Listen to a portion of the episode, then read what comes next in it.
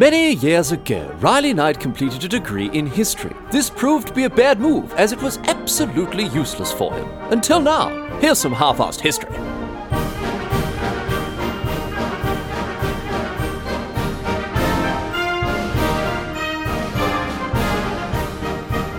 What's going on, mate?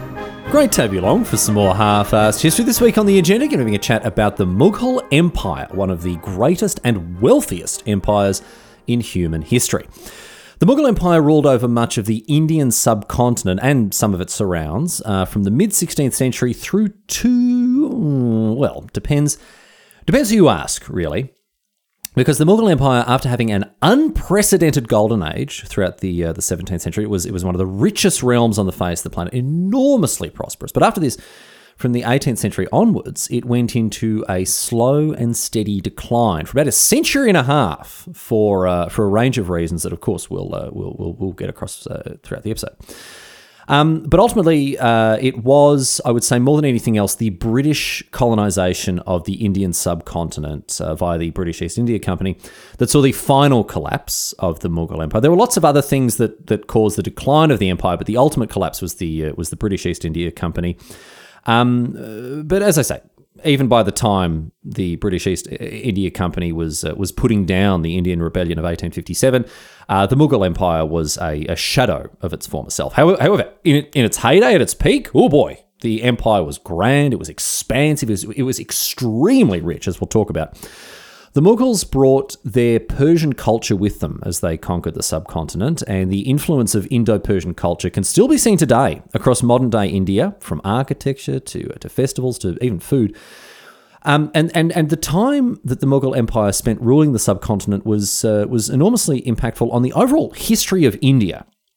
A conquering force that arrived, set up shop, and, and remained in charge for a good long while. It was, it was bound to have a historical impact and of course brought both good and bad to India and its people, as we'll talk about. Um, and the long and the short of it is the Mughal Empire remains, to this day, a critically important part of the history of India. Now, it's going to be a long one today, uh, going to be a very long one as we attempt to power through over three centuries of history in, uh, in just one single episode. But there are, there are a couple of things I want to mention before we start. Firstly, I want to thank the, the so very many alert listeners who have requested the Mughals as a topic over the years. Uh, Kevin Wang, Abhi, Taha Zubairi, Aditi, Connor Bray, Saksham Gulati, uh, Shivam Jaku, and, and Shamna Sanam. I'm, I'm, I'm sorry, as well as being uh, very, very thankful, I'm also apologetic. I'm sorry it took me so long to get to it, but uh, this was a, a very long and very involved and therefore quite intimidating topic to tackle. There was just so much to, to, to, try to get across. So I hope I've done all right. I know I've left heaps out, but we would be here for weeks otherwise. Um, and it seems like there's a, a, decent bit of interest in Indian history. Uh, isn't, it isn't something that we've uh, we've gotten into too heavily on the show overall. I'd like to change that. So by all means, keep those topic suggestions coming in. Any other ideas for, for Indian history would be absolutely terrific. And and the second thing I want to I want to say as well is it's not just these alert listeners that I'll be thanking in this episode. Um, I've received a, a, huge a huge amount of correspondence from some of Half Ass History's top listeners on Spotify from this year. So I want to have a chat about that. Have a chat about Spotify Wrapped at the end of the of the end at the end of the episode. So if you're one of those uh, those long listeners, stick around, stay through to the end, get that minute count up even further because. Uh, it was it was great to hear from people who have been uh, really getting stuck into half-ass history this year. Anyway, let's get underway here. So so much to get across today, so let's get into it. Here we go. 300 years of Mughal history. Off we go, going all the way back here. We're going all the way back to 1483, to the birth of the founder of the Mughal Empire, a bloke by the name of Babur. Babur was born as Zahir ad-Din Muhammad on the 14th of February 1483 in the Timurid Empire, an Islamic Persianate Turco-Mongol empire centered in modern day Iran. It spanned an area from Turkey all the way across to Pakistan. So, how is that from, for some cultural syncretism? We've got an Islamic Persianate Turco Mongol empire that, that spans a huge amount of, uh, of Central Asia. And uh, this empire was founded by a bloke named Timur, uh, hence the Timurid Empire, also known as Tamerlane, uh, the, the, the last great nomadic conqueror, uh, who, despite maybe not being a direct descendant, he portrayed himself as a essentially a, a 14th century Genghis Khan while setting up his empire. Anyway, Babur, he was uh, Timur's great great great grandson, and he grew up as uh, as the son of a Timurid governor, an emir, uh, a position that he then went on to inherit when he was just a little kid. And as a young fella, um, Babur had mixed results in fighting rebels who weren't fans of his work as an emir, uh, while also attempting wars of conquest to expand his domain himself. Now, these mixed results, as you might expect, were initially mixed between uh, victories and defeats, but in time they became mixed between defeats and even worse defeats. And by the time we get to the 16th century, things have completely fallen apart for Babur. More widely, the Timurid Empire is uh, is kind of on the verge of collapse here. It's involved, it's engulfed in civil wars and, and conflicts like the ones that Babur was involved in. Um, and a new power was rising in Iran to sort of uh, unseat, displace the Timurid Empire, the Safavid Empire. So it's not a good time for Babur. It's not a good time for the Timurids more broadly. And in 1507, the Timurid Empire collapsed once and for all. This time, Babur um, had about as much land to his name as a, as an avocado toast munching elder millennial. And so, uh, wisely, he decided to ally himself with the Safavids, the, the new power in Iran. He accepted their suzerainty as he was pushed out of his an- ancestral homelands uh, and finally set up shop in Kabul in, in modern day uh, modern day Afghanistan in 1515. And uh, in doing so, he gained a bit of, uh, of structure and stability to his reign. And uh, over the next decade or so, or so, from 1515 onwards, Babur did something uh, something very important, something that would give rise to the Mughal Empire as one of history's famous so-called gunpowder empires. He modernized his army with the latest in, can you guess, gunpowder technology. He armed his troops with matchlock weapons and trained them in the use of cannon artillery. And this meant that when Babur's appetite for conquest emerged once again in the mid 1520s, he was in a very good position to expand his domains. However, rather than go back and fight over territory in Central Asia, Babur decided instead to push eastward towards the subcontinent, and this proved to be a good move, for him at least, as it was a decision that would ultimately lead to his establishment of the Mughal Empire. Babur's force, uh, forces expanded south and east from Kabul uh, towards what is today Pakistan and India, specifically to Punjab, northwest of the city of Delhi. And these campaigns went a lot better for Babur than uh, some of his previous ones. No more mixed results for him. And in 1526, he won the decisive Battle of Panipat against the Delhi Sultanate. Babur's decision to embrace the power of gunpowder meant that he was able to crush his enemies. Um, the Delhi Sultanate's leader, Sultan Ibrahim Lodi, was, was killed during the Battle of Panipat. And so Babur and his, his conquering armies, they seized power over the lands that had formerly been ruled by the Sultanate, which, as I say, was crushed by this invading Mughal force. And this was what marked the beginning of the Mughal Empire, uh, a term Mughal that uh, originates with the Arabic and or Persian corruption of the word Mongol. Now, this is very interesting because remember, Timur cast himself as a successor to Genghis Khan, and Babur is a direct descendant of Timur. So now, with the establishment of the Mughal Empire, we've got essentially what is a bloody Neo Mongolian empire on our hands here. So the, the, the historical reach of the Mongols extremely lengthy, perhaps uh, a fair bit more than uh, a fair bit more so than old mate Genghis Khan, episode 206, 207, get across it, may have thought when he kicked things off all these. Although then again, maybe not. Maybe that's exactly how he thought things would go. Anyway. With the empire established officially in uh, 1526, Babur worked to consolidate his rule in the subcontinent. The Delhi Sultanate had not been in good nick before the Battle of Panipat, to be honest. There was all sorts of internal instability. There were rebels, there were insurgents, uh, ambitious nobles, and warlords. It, it really wasn't going well. And now, even with the Lodi dynasty out of the way, it wasn't quite as simple as Babur just picking up where his defeated foes left off. Babur had to go after all of his uh, his political and military rivals throughout this region, who were all seeking a, a slice of the pie for themselves. They're all hoping to uh, to gain to fill some of the power vacuum that was left behind by the collapse of the Delhi Sultanate.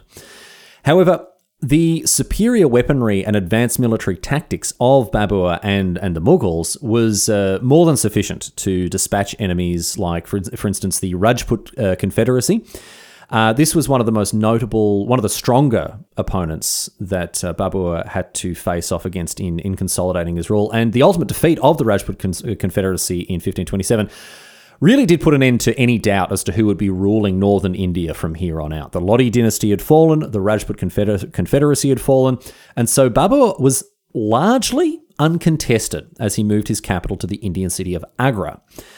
However, this would not last. As is so often the case in the wake of a conqueror like this, it wasn't long before the disgruntled uh, conquerees, I guess, began to make a nuisance of themselves. And Babur very foolishly complicated this critical period of, of imperial consolidation that his, uh, his new empire was undergoing by, in 1530, dying. Very foolish of him indeed. It left this brand new and very unsteady realm to his son, Humayun. Now, this will test long-time listeners of the show. We've actually already met Humayun at one point, and I wonder if you can remember where, and, and more specifically, why we met him. I'll give you a little hint here. It didn't uh, didn't so much have to do with anything he did in life, but more had to do with his death, because Yes, that's right. Humayun, was featured in episode 174, History's Weirdest Deaths Part 2. Get across it. Humayun died after tripping over his robes while trying to pray with an armful of books on a flight of stairs. A deadly combination that ended the life of the second Mughal emperor. Uh, but I'll tell you this, he had a busy time of it before his untimely death, uh, because first he had to deal with mutinous brothers who all wanted their own share of power inherited from their dad. Um, and then, to make things worse, other external forces are also contesting his rule, most notably Sher Shah Suri to the east in Bihar along the Ganges River. Humayun went off to fight Sher Shah Suri, uh, which gave his enemies in Gujarat, different enemies, the perfect opportunity to rise up against him. So now he's playing bloody whack a mole. And while he did hold on for 10 years with new and old enemies cropping up all over the place to challenge him, eventually it became too much. In 1540, Humayun lost the Battle of Kanauj, which forced him into exile and brought the Mughal Empire to an end. So that was that. Thanks for playing, everyone. It was a fun 14 years. Sher Shah Suri took power, Humayun fled to the Safavids, taking refuge back in Persia, and the Mughal Empire was down. But as you can probably tell by the significant number of minutes still to go in this podcast, it was not out because there are a couple of things that happened in the coming years that resulted in the Mughal Empire returning to power in northern India. Firstly, uh, Humayun's time at the Safavid imperial court was very well spent indeed, as he used it to establish and cultivate good relations with the Safavids, who uh, went on to support Humayun in his later campaigns. And this made a lot of sense. Uh, they share, they had had a shared um, cultural and religious background. The, the Safavids were also uh, Islamic Persians, and so uh, you know they had a lot in common with uh, with Humayun and, and the people that followed him. Secondly, uh, just like Babur, Sher Shah Suri died only a couple of years into his reign, and his heirs then had to slog through the infighting and the rebellions and the circling external threats, just like Humayun had. And this political chaos that engulfed India, this was the perfect opportunity for Humayun to gather his forces, bolstered as he was by the Safavids, and he began a campaign of reconquest back into the subcontinent. Humayun took full advantage of all the turmoil to the east he uh, he took the huge army that, he had raised in Persia. Again, these were people who had a lot in common with this bloke Humayun from a cultural or religious uh, standpoint. And with this army, he marched off and, and laid waste to all the forces fighting for dominance back over in India. In June 1555, Humayun's forces fought the decisive Battle of Sirhind, beating Sikandar Shah Suri, the fifth ruler to have seized power after the death of Sher Shah Suri. They got through him very quick. Uh, and in doing this, he took back the empire that he'd lost. So after a brief intermission, the Mughal Empire was back and would rule much of the, the Indian subcontinent for the next, um, hmm, difficult to say exactly. Uh, 150 years for sure. I can give you a century and a half. That's no problem at all. We can we, we can lock that away. That's that's safe.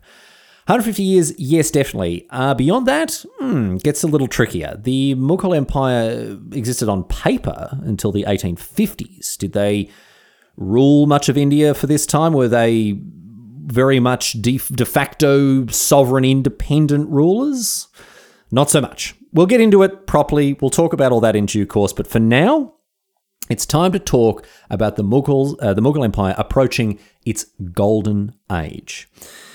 And this golden age was brought about, funnily enough, by the death of Humayun. This poor bloke, right? He uh, he reconquered his old regime in uh, in 1555, and then died the next year. He met his end at the bottom of a staircase just one year after re-establishing his empire. This poor bloke, he, this poor bastard, just couldn't catch a break. Well, no, actually, sorry. Um, he caught a few too many breaks, really. Uh, certainly when it comes to his bones, anyway. But no, look, for the Mughal Empire overall, the death of Humayun, um, it wasn't a bad thing at all. Uh, this bloke, he, he did his best, but he wasn't cut out for greatness. Not like his son, Akbar, who is known to history as Akbar the Great. Uh, as his epitaph indicates, he was indeed cut out for greatness, perhaps the greatest of all the Mughal emperors. Akbar completely transformed his young realm. He turned it into one of the biggest political and economic powerhouses of the early modern period. Akbar was just a teenager when he took the throne. Uh, his initial reign, uh, reign, was overseen by a regent, Bairam Khan, who had been invaluable to Humayun during his uh, his campaign of reconquest. And he was just as useful for young Akbar. He did a better job than anyone else in recent history of consolidating power over the Indian subcontinent and helped the young emperor really get off to a to a flyer as uh, as the leader of this this nascent regime. With the aid of Bayram, Bairam Khan, and then once the training wheels came off uh, in his own right, Akbar revolutionized the Mughal Empire, not just uh, not just setting it on a path to greatness, but also walking it down this path himself. The Mughal Empire was was in a pretty good spot when Akbar took the throne. All the political instability and infighting had, had just more or less run out of steam. Um, Humayun's return to India was very well timed. No one really had any legs left to keep running. Uh, and with the backing of the powerful Safavids, the Mughals under Akbar were properly able to entrench themselves because there just wasn't anyone really to meaningfully stand in their way. And interestingly, this Safavid backing had important consequences for the culture of this new realm. It meant that the Mughal Empire had a distinct Persian and Islamic influence, as the ruling class and the military that supported it were either of Persian origin or had strong cultural ties to the empire out west. Now, you might think that this would be the source of tension and strife between the rulers and the ruled, these vast differences in, in, in culture, culture and, and religion. You know, these foreigners essentially coming in and taking over the joint with their strange and unfamiliar ways. And look, I'm not going to make some big sweeping statement and pretend that it all went perfectly. Certainly in time it didn't.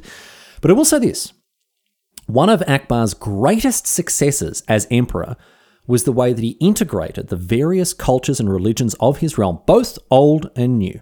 Akbar, a Muslim, he ruled over vast numbers of, non Muslim people. And again, the people at the top end of town in terms of political power were generally Persian Muslims. However, Akbar, very wisely indeed, did everything he could to break down cultural and religious barriers in his young realm. He enforced uh, he enforced policies of religious tolerance. He didn't impose jizya, the uh, the tra- traditional Islamic tax that is uh, usually levied on non uh, non Muslims. Uh, he didn't impose jizya on his citizens. He explored ways to syncretize various religions in his realm, and additionally, and very importantly. He didn't discriminate against non Muslims when it came to high level political and military appointments. This meant that throughout his regime, throughout the bureaucracy of the Mughal Empire, there were Hindus in high ranking positions that allowed them to properly represent the interests of people just like them, the, the people who had been conquered by the Mughal Empire. They were integrated into the power structure of, of this new empire. So, in other words, Akbar didn't allow his Perso Islamic roots to run roughshod over the culture of the people that the Mughal Empire had, had conquered. And this led to the rise of Indo Persian culture. How important is this, this cultural synthesis? Absolutely colossally important, in my view at least. Not only did it enable the, the Mughal Empire, once properly re established, to flourish, it also resulted in some of the most magnificent cultural works on the face of the earth. The best example of which is almost certainly, I would say, the Taj Mahal, a magnificent example of Indo Persian culture, but we'll chat more about that in a little bit. Anyway, Akbar. He did a great job of establishing a peaceful and tolerant and prosperous realm. Now, obviously, conquest is is an ugly business at the best of times, but Akbar he really did seem to work tirelessly to improve the lives of all of his subjects, not just the ones that had uh, traditional cultural religious links with with him personally. His realm expanded as time went on, in many cases through pure diplomacy, although he did send off the troops a couple of times here and there as well. But um, quite aside from cultural and religious concerns, he cleverly orchestrated political marriages between the rulers that he'd conquered to safeguard against future conflict and, and increase the stability of his realm. And all of this was underpinned with a strong, centralized government that had an efficient bureaucracy to administer the empire as it grew. And due to the realm's security, due to its stability, due to the relative peace that Akbar brought about, due to his policies of cultural and religious tolerance, due to this strong government the Mughal Empire became very rich very quickly. The Mughal economy grew extremely rapidly. By land and sea, the Mughals traded all, sort, all sorts of extremely valuable goods around Asia and even into Europe, growing the, the Mughal economy at a great speed. Akbar built roads and had them patrolled to keep bandits away from trade caravans. He encouraged increased Mughal involvement in growing, in, in growing global markets. And the needs of these global markets were terrific for the people of India. Huge, vast exports were sent away from India with money pouring in as a result, as people around the world had a huge demand for food that was grown in, in the, on the subcontinent, for, for clothes that were manufactured there, for drugs like opium that were also produced uh, in India. And so colossal amounts of money flowed into the Mughal Empire, and, and the people living there as a result, their quality of life improved, their standard of living only got better, and the Mughal Empire under Akbar firmly entrenched itself as, as an economic powerhouse. However, the integration of the Indian subcontinent in the global economy would, in time, have some pretty dire consequences, not just for the Mughal Empire, but for India more broadly. But again, we will uh, we will come to that in due course. To, to conclude the story of Akbar, he finally died in 1605, but he, uh, he left behind one of the wealthiest empires on the face of the earth. Its citizens enjoyed an unprecedented golden age brought about by this bloke. Uh, suffice to say, the Mughal Empire had done extremely well for itself under the rule of, of Akbar and would remain a major power in world affairs for another century. And then after that, hmm, eh, uh, not so much. But again, we'll get to it. For the next hundred years, the empire was ruled by just three emperors, all of whom had very long reigns. And this, of course, helped to maintain the excellent position that Akbar had uh, put the Mughal Empire in. Long serving leaders generally lead to a, a higher level of political stability uh, and generally to just better political outcomes. Um, however, for a few different reasons, and despite the longevity, longevity of these three uh, these three emperors, cracks did begin to show across the 17th century uh, when the Mughal Empire was under the leadership of emperors Jahangir, Shah Jahan I, and Aurangzeb, uh, Aurangzeb respectively. Now, the first of these, Jahangir, he was uh, he was Akbar's son. He took the throne in 1605, and uh, hmm, how can we how can we be diplomatic about this fella? Uh, he had uh, he certainly had a strong interest in public health. He helped pave the way towards things like free hospitals for his people, so good work there. He was also a great lover of art and architecture. Many great works were, were created thanks to his patronage. He also did a reasonable job on the battlefield. He fought enemies both locally and further afield. Uh, he fought internal rebels. He cracked down on the Portuguese when they overstepped the line. Uh, Europeans had been encouraged to trade freely in India under Akbar. But the Portuguese, they got a bit greedy. They seized a Mughal treasure ship. Wouldn't be the last time the Europeans did this. Episode 256, Henry Every get across it. But Jahangir, he showed the Portuguese uh, that he was not to be messed with. He marched into their trading towns, he locked up the people there, and he shut down their churches. There were pretty significant recrim- recriminations for the overstepping that the Portuguese did. However, he still remained quite open to European commercial interests in India, receiving diplomats from the English East India Company. But again, more on that a little bit later. However, there were a couple of things that uh, Jahangir tended to focus on um, a little more strongly than, you know, public health measures and, and cultural output and international diplomacy. Uh, two things that he focused on mainly, in fact, uh, much to the detriment of his overall legacy booze and opium. Jahangir was an absolute fiend for getting slonked up silly style. More often than not, he was just gonked out of his gourd, um, which is, as you can imagine, did get in the way of effective governance. Now, thanks to Akbar, the Mughal Empire it did have a fair bit of room to fall, uh, even with someone as inept as Jahangir at the helm.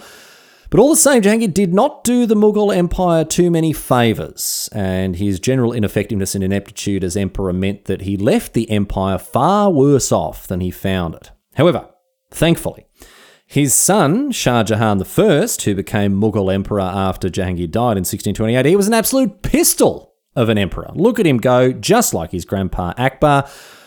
There are a couple of things we can talk about when it comes to Shah Jahan. Uh, we talk about the fact that his successful military campaigning had the empire grow bigger than ever before. The fact that he grew the Mughals to the point that they could go to war with the Safavids, even, and the Portuguese, too, for good measure.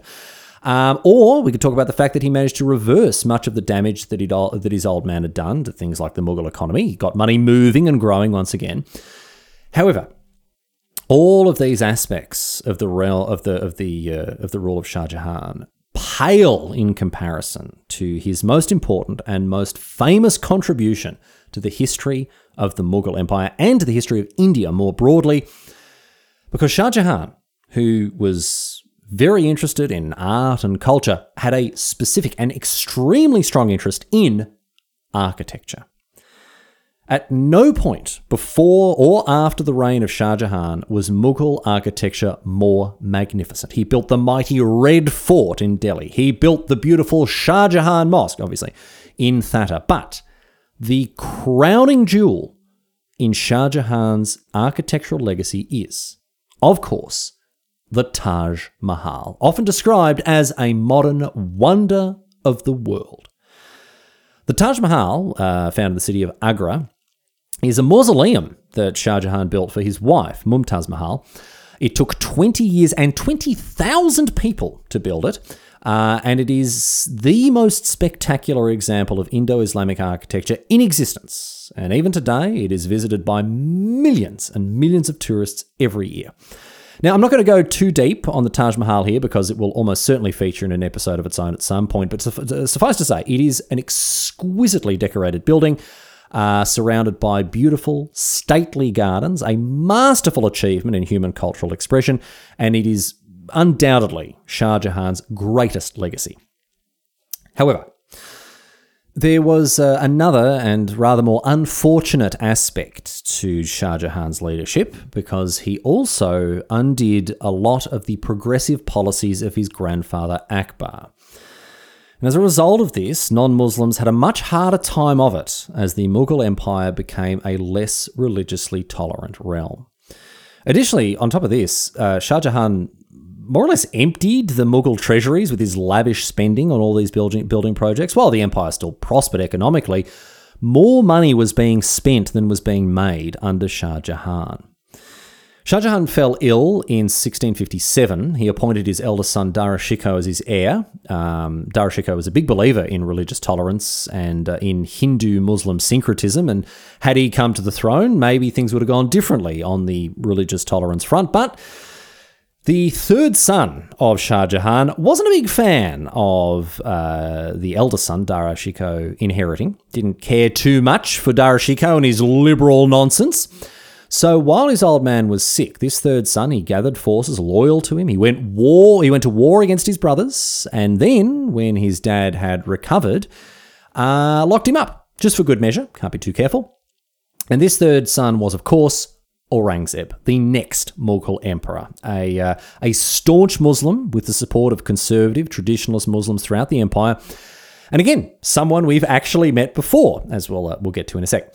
Aurangzeb, he took full advantage of his father's illness to seize power, and when Shah Jahan died in, uh, in 1658, Aurangzeb crowned himself emperor and then executed his brothers, just for good measure, can't be too careful.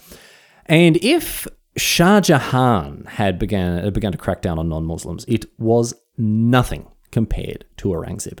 Alert listeners will remember this. Uh, you'll remember Aurangzeb from episode 241, History's Weirdest Deaths, part 3.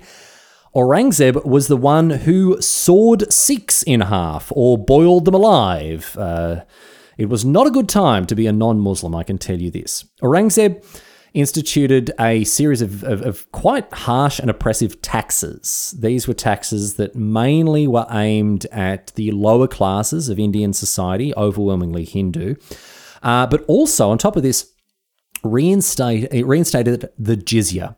This tax I mentioned before, this tax on non Muslims. He was very heavy handed uh, in the way that he, he dealt with poor Hindu subjects. He pressured them to convert to Islam. He willfully Islamicized many previously religiously tolerant or, or, or even secular aspects of Mughal governance.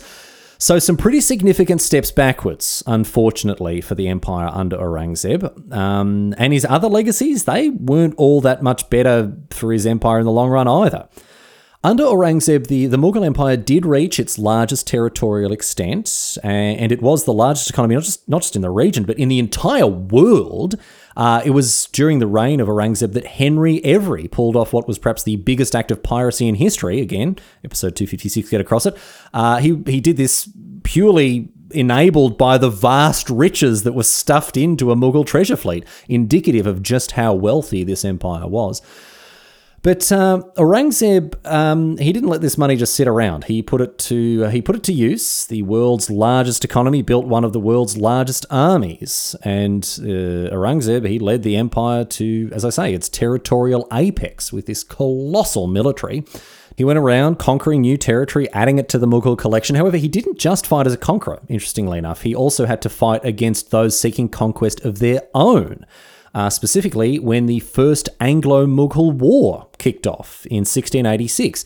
Uh, it was fought over a period of four years when the English East India Company came back this time rather less diplomatically. They made a play to expand their presence on the subcontinent with a military invasion. And Aurangzeb gave the English the thrashing of a lifetime, sent them running with their tails between their legs However, of course, it wouldn't be the last time that the Mughals would hear from the East India Company. As you can probably guess, we will. I know I've said it a couple of times, but we will. We will get to that in due course. Anyway, Aurangzeb, uh, with a government that was more centralized and more autocratic than ever, he was undeniably a mighty conqueror. But he also ran his empire so far into the red that it was never able to recover. His military campaigns were victories on paper, but he bled the Mughal coffers dry, even with the taxes that were imposed on his people. And on top of that, these wars that he fought, they had enormous and I would say rather needless death tolls. So while Aurangzeb had a great time painting the map, um, his realm suffered mightily. And this is on top of the enormous amount of social and, and cultural tension that was generated by his administration's increasingly hostile approach to dealing with non Muslims through taxation and conversions. And look, at the end of the day, historians still argue over Aurangzeb's reign. A mighty conqueror, certainly, but still the leader of a repressive and regressive regime.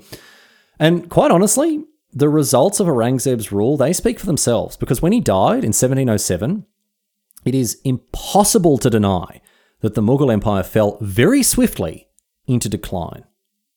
Akbar had built a stable and secure and successful realm, and the Mughal Empire enjoyed a century and a half of unbridled prosperity as a result.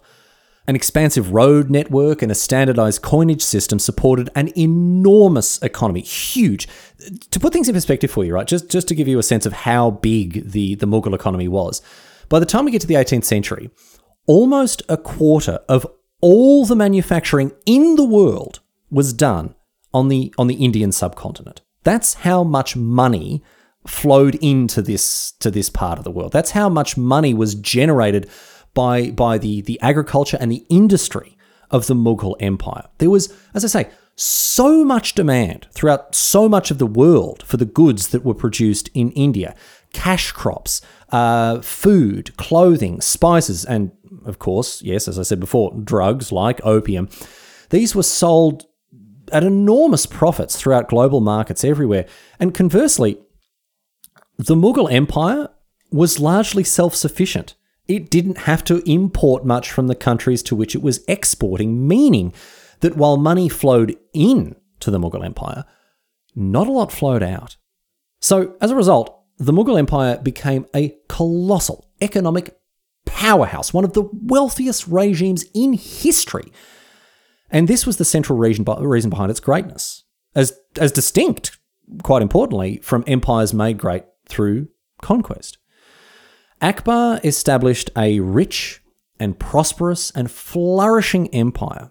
However, while the while the three generations of emperors that uh, that followed him into the 17th century, while they avoided the total collapse of the empire, under them nonetheless, things slowly but surely began to fall apart. Because in time, the social and religious and cultural strife that was generated, uh, while this resulted in uh, an unhappy populace, there were also expensive and bloody wars going on that deeply affected the empire's prosperity. And so, as a result of this, in the wake of the death of Aurangzeb, the first half of the 18th century saw the Mughal Empire more or less go into free fall. Across the 17th century, the Mughal Empire had three emperors, all of them long lived, all of them ruling for a long time. And we talked about how this had a very positive impact on security and prosperity throughout the throughout the empire, right? That that's just kind of goes without saying. When you have rulers that rule for a long time, there tend to be benefits that come along with that. Compare and contrast the three emperors of the 17th century to the 13 that the Mughals had in the 18th. So if you want to talk about security, stability, prosperity, when you're going through emperors at the rate of one every, well, even more than one every 10 years, things aren't going to go that well for you.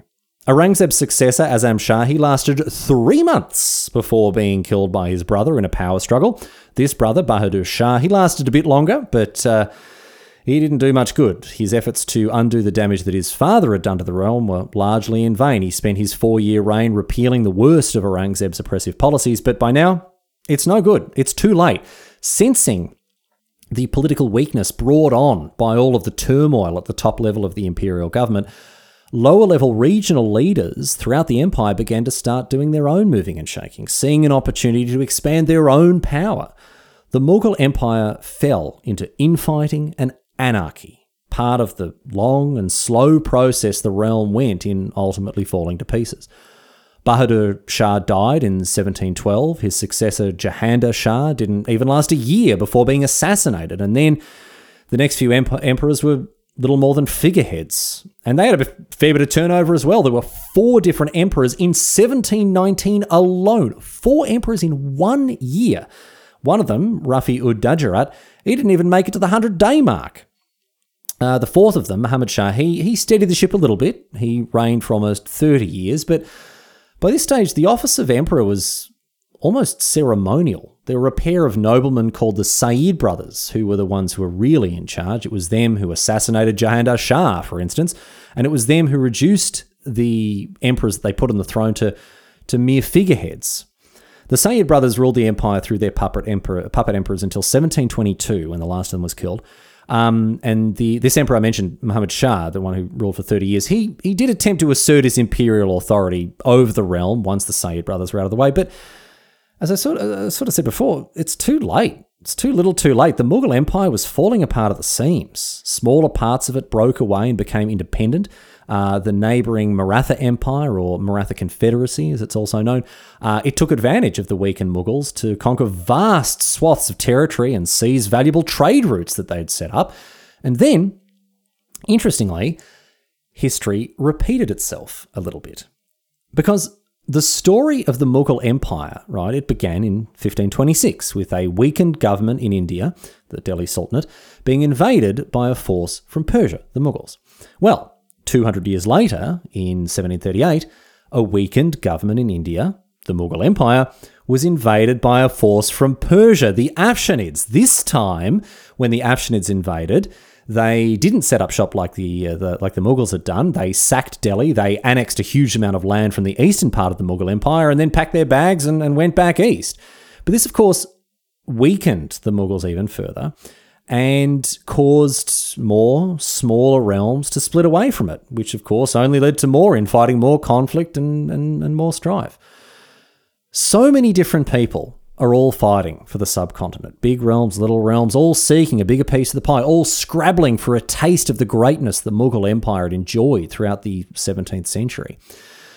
Some smaller states did manage to secure their independence from the Mughals, but in many cases they did so only very briefly, because now, perhaps spurred on by the turmoil and politi- political chaos that had embroiled the Indian subcontinent this time, in the back half of the 18th century, guess who's back? Back again, ready to have another crack at properly getting stuck into India. It is not the English East India Company anymore, but now the British East India Company, which steadily began to invade and overtake all of these smaller realms, picking them off one by one and adding them to the colonial collection the Carnatic Wars throughout the 1750s, the Bengal War in the 1760s. The British, they weren't being sent packing this time like they had been when Aurangzeb was in charge. And through conflicts like these, they steadily increase the British colonial influence on the, on the, on the Indian subcontinent. And it wasn't just the Mughals they were going after, they were eyeing off all of India, essentially. So, to bring it back to the Mughals now, in, in the 1760s, when a new Mughal emperor, uh, Shah Alam, took the throne, Shah Alam II, his desperate attempts to keep his empire empire afloat were all completely in vain in, in the face of enemies both local and international. By now, it's clear the time of the Mughal Empire had come and gone. It was a shadow of its former self, now only in direct control of a small strip of territory to the northeast of the subcontinent not really even an empire by any reasonable definition. So, purely for the survival of his realm, Shah Alam II had to essentially vassalize the Mughal Empire to the larger Durrani Empire based to the east in, in today's Afghanistan. But this arrangement barely lasted much longer than a decade. In 1771, the expansion of the Maratha Empire, the Maratha Confederacy, that saw them capture Delhi instead and in time take over the suzerainty of, of the Mughals. So the once great Mughal Empire was now being horse traded around between other sovereign states. It was more or less completely absorbed into the Maratha Empire by the 1780s with the uh, with this bloke Shah Alam not much more than a figurehead. And while the Islamic influence on the Indian subcontinent is still felt, felt to this day, of course, the Hindu Maratha Empire returned to the days of Hindu self rule and remained the dominant force in India as we head into the 19th century. But if India was dominated by the Mughals in the 17th century and the Maratha in the 18th century, the 19th century saw a new power rise to ultimate supremacy across the subcontinent the British. The Second Anglo Maratha War saw the British East India Company crush the Maratha once and for all. They seized Delhi and they became the new suzerains of the remnants of the Mughal Empire. Shah Alam was a puppet of the Maratha, but his son and successor, Akbar Shah II, he was a puppet of the British. The British beat the Maratha in 1805. Akbar Shah II took the Mughal throne in 1806, and while he went on to quote unquote rule for 30 years, it really was at the behest of the British. A far cry from his namesake, the first Akbar, Akbar the Great, who had established this empire. Akbar Shah II had what was almost the complete opposite experience as a vassalized puppet ruler of a crumbling empire. The Mughal Empire was one of a great many colonial possessions of the East India Company, who, throughout the first half of the 19th century, grew in power and in wealth across India. Like the Mughals had before them, they expanded the territory they controlled and made a lot of money from the lucrative trade net networks across the subcontinent. But the difference here, the key difference between the way that the Mughals ruled India and the way that the East India Company ruled India, was that the British siphoned away all of the wealth that was generated in India. They took it away to benefit Britain and the British Empire, unlike the Mughals, who settled themselves in India for the long haul. Now, both of these cases involved foreign conquest. Neither are particularly ideal for the people being conquered, but at the very least, the wealth stayed where it was generated under the Mughals rather than being shipped off to London by the British. In any case, after a decline of a century and a half since the death of Aurangzeb, the Mughal Empire finally came to an official end in 1857. Throughout the first half of the 19th century, the Mughal Empire remained a vassal state, essentially, of the British East India Company and uh, more or less was governed at the behest of the British. There was a level of autonomy that Mughal emperors had while subjects of the British, but a lot of it was lip service, and it was British foreign and colonial uh, policy that that overwhelmingly dominated Indian affairs during this time. But ultimately, the Mughal Empire would fade from existence altogether. It came to what was, as I say, its official end in 1857. In 1857, there was a great uprising of people across India, and uh, this uprising goes by many different names. The British referred to it with terms like the Indian Mutiny or the Revolt of 1857, uh, while Indians tend to use terms like the First War of Independence or the Great Rebellion. I'm going to take the clinical and uh, rather more cowardly middle ground here and take the somewhat more commonly accepted term Indian Rebellion of 1857 to talk about it. The Indian Rebellion of 1857 saw Indians across the subcontinent rise up against the British in response to, uh, well, all sorts of things, honestly. British social and political reform, uh, excessive land taxes, unhappiness about the treatment of India and Indians as a colonial possession more broadly lots of stuff went into this Indian rebellion, and it didn't just involve the Mughals. It was uh, it was uh, something that took place across the entire subcontinent. However, the involvement of the Mughals right towards the, the very end of this regime was very important because the last Mughal emperor, Bahadur Shah II Zafar, he had inherited the throne from his dad Akbar Shah in, uh, in 1837. By this stage, the British had done a very good job of disempowering local rulers like the position of Mughal emperor. But Bahadur Shah, he did have one last crack at it. Despite the overwhelming political and military dominance of the East India Company throughout the subcontinent, in 1857, disgruntled Indians rallied around Bahadur Shah as the emperor of not just the Mughals, but of India as a whole. He was put forward by many rebellious factions as a leader for them all to get behind in the fight against the British, and so Bahadur Shah, he openly supported this rebellion and became one of its figureheads. Now, as I say, the Indian Rebellion of 1857 it went a lot further than the remnants of the Mughal Empire. There is so much to get across if we were to talk about the story of this rebellion properly, but it goes to show the lasting legacy of the Mughals when the very last of them was put forward as the unifying figure for Indian resistance against British colonial rule. However, it wasn't to be. There was no grand revival of the Mughal Empire or any Indian empire. The rebellion was crushed, and in 1858, Bahadur Shah II, the last Mughal emperor, was sent into exile by the British East India Company. I will say this though, he took the bastards down with him because the British East India Company was also enormously disempowered in 1858 when the British government itself stepped in to administer its colonial possessions in India directly. This began the time of the British Raj, and as a result of this, the British East India Company was sidelined and ultimately dissolved. In its place, in time, there would be a new imperial administration, not Mughal, not Maratha, but British, when Queen Victoria was proclaimed as Empress of India in 1876, two years after the East India Company was, as I say, finally dissolved. As for the Mughal Empire, however, there was nothing left of it in 1857 onwards. At the conclusion of the Indian Rebellion, it essentially ceased to exist. Bahadur Shah was exiled, Mughal lands were directly administered by the British Raj, the Mughal Empire was consigned to the scrap heap of history after over 300 years.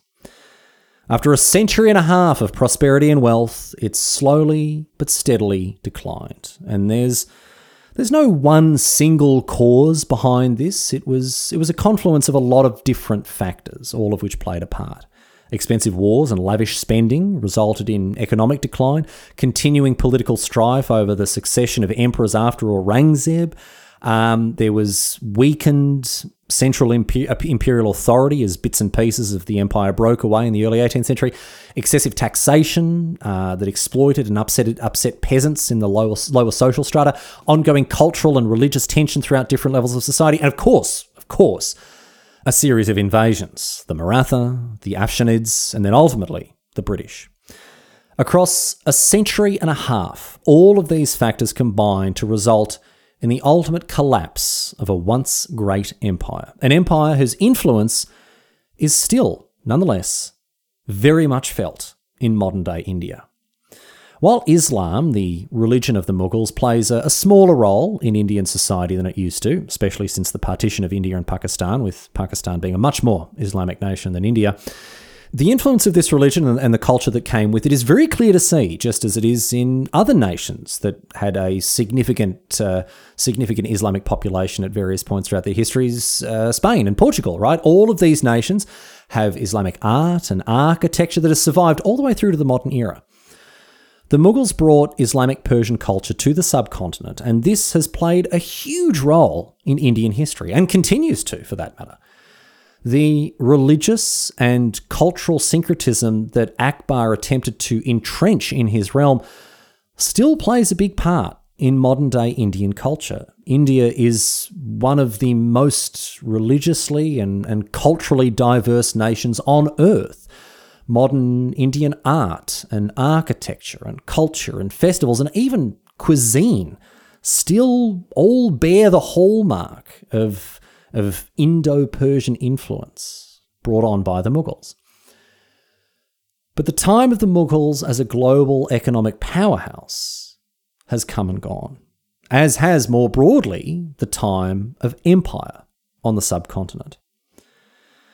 However, the legacy of the Mughal Empire is still felt in India every single year when, on the 15th of August, India's Independence Day, the Indian Prime Minister hoists the national flag and addresses the nation to commemorate this anniversary. And in a way that really does show the lasting legacy of the Mughals on the modern state of India.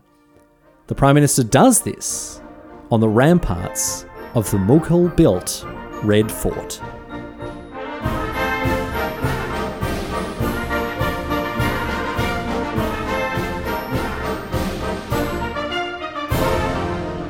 But that's it. That's all she wrote today, sports fans. That is the story of the well, it's the story of the Mughal Empire as best as I could get it into one episode. A lot of stuff was left on the cutting room floor for this one, and uh, a lot of these stories maybe we'll pick apart more specifically in future episodes. I could see us doing doing an episode on uh, on on Akbar the Great, for instance. I, I, do want to talk about the Taj Mahal at one point as well. Plenty more Indian history to get, to get across. I'd love to hear your suggestions. So do get in touch. Halfarsedhistory.net. Use the contact form there, but. I don't only want to thank the people who got in touch to suggest topics like the Mughal Empire. There were so many of them. Thank you to all of them once again. I also want to thank all the people who have been getting in touch recently at the end of the year to let me know just how hard they've been going with Half-Arsed History throughout 2023. Uh, many people listen to the uh, well, most most people actually, most of the, uh, the the listeners of this podcast listen to the show on Spotify, and as a result, I've had a fair few emails from people letting me know uh, just how many minutes they have spent listening to me in my Tin Pot History podcast talking about who knows what.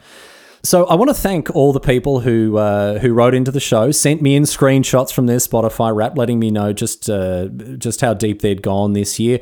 So many people: uh, Stefan Verhofstadt, Relinda Dakes, um, Dave Barton, Zero Fire, AJ Taylor, Sparkly Heart, uh, Quibix, Ben Salisbury, Andy Zieren. Um, but most of all, uh, I'd be very interested to hear if there is a listener who can beat this, right?